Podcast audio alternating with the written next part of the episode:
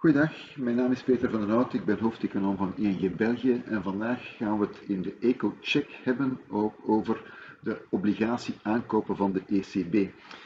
Op de grafiek zie je de maandelijkse obligatie aankopen van de ECB en die zijn in feite goed in 2015 begonnen. Men koopt zowel vooral zelfs overheidsobligaties aan, maar ook ondernemingsobligaties en andere soorten van waardepapier.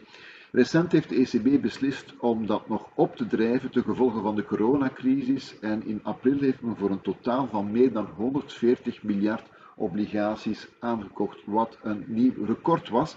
En dat was noodzakelijk omdat vooral uh, ja, de obligatiemarkten van de zwakkere landen, denk aan Italië en Griekenland, onder druk kwamen te staan. Want die coronacrisis die zorgt natuurlijk voor een forse verhoging van het begrotingstekort en een verdere stijging van de schuld. En dat zorgt toch voor wat onrust bij beleggers.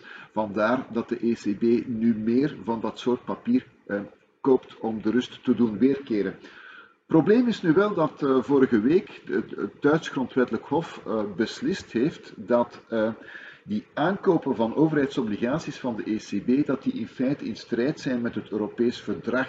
En zij eist nu van de ECB dat, ze, dat die binnen de drie maanden een verantwoording geeft voor haar daden. Als dat uh, onvoldoende is, uh, dan zal het grondwettelijk hof beslissen uh, dat de Bundesbank niet langer meer mag deelnemen aan die obligatie aankopen van de ECB, wat natuurlijk een probleem zou vormen voor dat programma.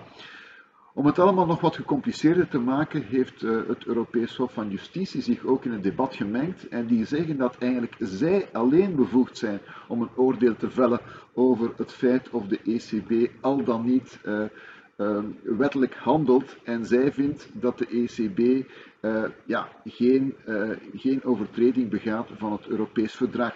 Dus nu hebben we ook al een strijd tussen het Europees Hof van Justitie en het Duits Grondwettelijk Hof.